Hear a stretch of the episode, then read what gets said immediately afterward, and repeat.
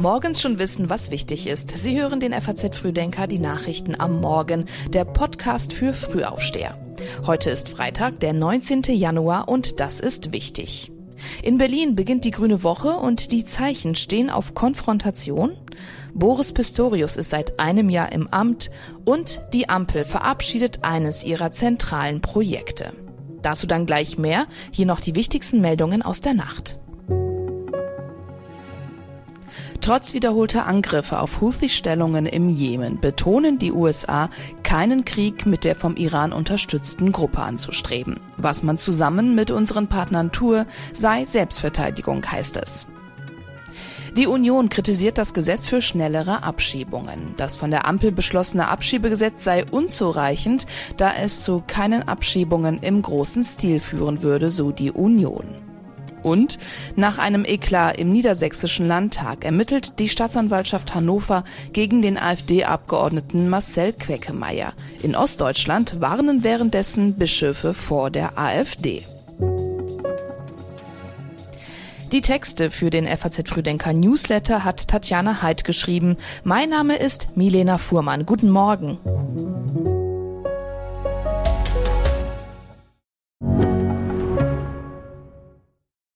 Kennst du schon aus Regierungskreisen? Den Podcast der Bundesregierung? Hier erfährst du, wie man sich die Arbeit der Bundesregierung vorstellen muss. Wir schauen, nein, wir hören in den Maschinenraum. Wie werden Entscheidungen getroffen? Und warum so und nicht anders? Themen, Ereignisse, Termine, Alltägliches. Über all das reden wir in Aus Regierungskreisen. Jetzt reinhören, überall da, wo es Podcasts gibt. Heute startet in Berlin die weltgrößte Messe für Ernährung, Landwirtschaft und Gartenbau, die Grüne Woche. Und es könnte alles so schön sein, wäre da nicht der Streit zwischen der Bundesregierung und den Bauern, die mit weiteren Protesten drohen. Bauernpräsident Joachim Ruckwied hat für die kommende Woche flächendeckende Proteste angekündigt, sollten die Kürzungen nicht vom Tisch genommen werden. Die bisherigen Proteste seien das Vorbeben gewesen, sagte er gestern. Schon am Montag nach der Großdemo in Berlin hatte er weitere Demos in Aussicht gestellt, sollten die Gespräche keine Lösung bringen. Wir setzen jetzt für die nächsten Tage auf den Austausch und hoffen, dass es eine Lösung gibt, die auch die Landwirtschaft mittragen kann. Die Proteste wären sofort zu Ende, wenn die Bundesregierung diesen Steuererhöhungsvorschlag zurückziehen würde.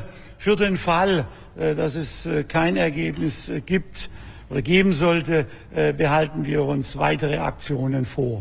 Gestern hat der Haushaltsausschuss den Etat für zweitausendvierundzwanzig beschlossen. Die Pläne zum Abbau der Dieselvergünstigungen bleiben darin unangetastet. Doch weil sich der Haushalt im letzten Jahr besser entwickelt hat als gedacht, haben S P D, Grüne und F D P ihre Sparbeschlüsse etwas entschärft. So verzichtet zum Beispiel die Ampel unter anderem darauf, von der Bundesagentur für Arbeit eins Komma fünf Milliarden Euro an Zuschüssen zurückzufordern, die diese während der Pandemie bekommen hatte. Die Grüne Woche geht bis zum achtundzwanzigsten Januar. Rund eintausendvierhundert Aussteller aus sechzig Ländern informieren über moderne Ernährung und Landwirtschaft, Nachhaltigkeit und kulinarische Trends. Heute kommen Landwirtschaftsminister Cem Özdemir und Bauernpräsident Ruckwied zum Eröffnungsrundgang zusammen. Özdemir selbst hat nach den Bauernprotesten für parteiübergreifende Lösungen geworben, um bessere Rahmenbedingungen für die Branche zu erreichen. Unsere Landwirte können Klima. Unsere Landwirte können Natur, sie können Tiere schützen und sie können gleichzeitig hochwertige Lebensmittel erzeugen. Aber den Aufwand, den muss ihnen dann halt auch jemand dafür bezahlen, sonst funktioniert's am Ende des Tages nicht. Landwirtschaft heißt eben vor allem auch Wirtschaft. Ein Jahr ist es jetzt her, als Boris Pistorius sein Amt als neuer Verteidigungsminister angetreten ist und vom Bundespräsidenten Frank-Walter Steinmeier die Ernennungsurkunde bekam. Lieber Boris Pistorius, zu Ihrer neuen Aufgabe als Bundesminister der Verteidigung gratuliere ich Ihnen herzlich und wünsche Ihnen Durchhaltevermögen, gutes Gelingen und eine glückliche Hand. Zeit also für eine Bilanz. In seinem ersten Jahr im Amt hat Pistorius Schlüsselpositionen im Bendlerblock ausgewechselt und einen neuen Generalinspekteur berufen. Er hat außerdem einen neuen Planungsstab eingerichtet und plant weitere Veränderungen, unter anderem bei der Personalgewinnung. Für den Sommer ist außerdem noch eine größere Reform angekündigt. Für Aufsehen gesorgt hatte die Entscheidung, eine ganze Brigade dauerhaft zur Verstärkung der NATO-Ostflanke nach Litauen zu verlegen. Für dieses Vorhaben fehlt allerdings das nötige Kleingeld. Die hundert Milliarden Euro des Sondervermögens, die fließen nämlich in Alltagsausgaben und auch das zwei Prozent Ziel ist immer noch nicht erreicht. Der Verteidigungsetat schrumpft, genauso wie die Einsatzbereitschaft der Streitkräfte, die durch Lieferungen an die Ukraine an Substanz verlieren. Und trotzdem spricht sich Pistorius schon seit Monaten dafür aus, Taurus-Marschflugkörper an die Ukraine auszuliefern. An seiner Beliebtheit ändert das aber gar nichts, ganz im Gegenteil, Umfragen zeigen, er ist so beliebt wie noch keiner vor ihm. Nach einer aktuellen Umfrage wollen sogar zwei Drittel der Befragten, dass Pistorius seinen Parteifreund Olaf Scholz als Kanzler ablöst. In den vergangenen Tagen hat es in der Ukraine mehrere Angriffe auf kritische Journalisten gegeben. Bereits am Montag hatte zum Beispiel der Mitbegründer eines Investigativportals, Yuri Nikolov, berichtet, in der Nacht hätten Unbekannte versucht, in seine Wohnung einzubrechen. Sie hätten Zettel an die Tür geklebt, auf denen die Worte Verräter und Provokateur standen. Nikolov hatte Präsident Zelenskyj zuletzt scharf kritisiert. Am Mittwoch kam dann ein weiterer Fall hinzu. Dieses Mal war das Investigativmedium Bihus-Info betroffen. In diesem Fall, so scheint es, wurden die Personen sogar über einen längeren Zeitraum hinweg beobachtet. Der anonyme YouTube-Kanal Narodna Pravda hat einen Zusammenschnitt von Videoaufnahmen, Fotos und Telefongesprächen verbreitet. Darin werden Bihus-Mitarbeiter unverpixelt gezeigt und sogar namentlich genannt.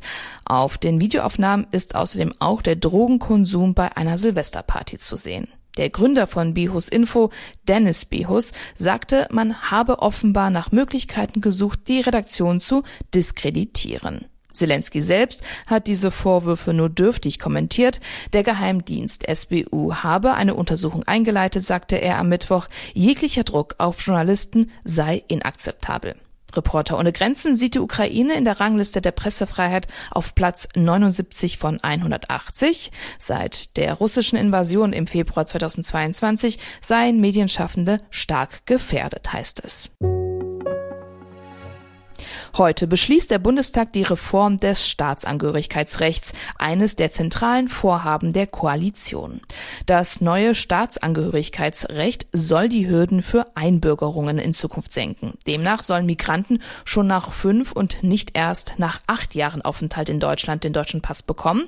Bei besonderen Integrationsleistungen kann sich die Frist sogar auf drei Jahre reduzieren. Die doppelte Staatsbürgerschaft soll prinzipiell für alle möglich sein. Gleichzeitig definiert die Reform das Bekenntnis zur freiheitlich-demokratischen Grundordnung. Demnach soll klargestellt werden, dass antisemitisch, rassistisch oder sonstige menschenverachtende, motivierende Handlungen dem widersprechen. Wer mit mehreren Personen verheiratet ist oder durch sein Verhalten die Gleichberechtigung von Frau und Mann missachtet, soll nicht eingebürgert werden. zweitausendzweiundzwanzig wurden laut Statistischem Bundesamt hundertachtundsechzigtausendfünfhundert Menschen in Deutschland eingebürgert, so viele wie seit zwanzig Jahren nicht mehr. Morgen treffen sich Mitglieder der Werteunion, um die Übertragung des Namensrechts auf eine neu zu gründende Partei zu entscheiden. Der Vorsitzende der Werteunion, Hans-Georg Maaßen, möchte den Verein zu einer neuen Partei im rechtskonservativen Spektrum machen. Damit könnte neben dem Bündnis Sarah Wagenknecht bei den Landtagswahlen im Herbst in Brandenburg, Sachsen und Thüringen ein weiterer Mitspieler auftauchen und um dieselbe Wählergruppe buhlen. Nach einer Insa-Umfrage könnten sich fünfzehn Prozent der bundesweit Befragten vorstellen, eine mögliche neue Maßenpartei zu wählen. Noch ist Maaßen allerdings Mitglied der Thüringer C D U. Das wird sich allerdings bald ändern. Seit Anfang letzten Jahres läuft dort nämlich ein Parteiausschlussverfahren gegen ihn. Viele Mitglieder der Werteunion dürften wohl ebenfalls ein C D U- oder C S U-Parteibuch haben. Wie viele genau, das ist allerdings unklar. C D U-Chef Friedrich Merz hat aber auch schon mal vorsorglich mitgeteilt, dass eine parallele Mitgliedschaft nach der Parteigründung nicht möglich sei. Nach Recherchen von Correctiv musste die Werteunion außerdem zugeben, dass zwei ihrer Mitglieder an einem Treffen mit Rechtsextremen in Potsdam teilgenommen haben.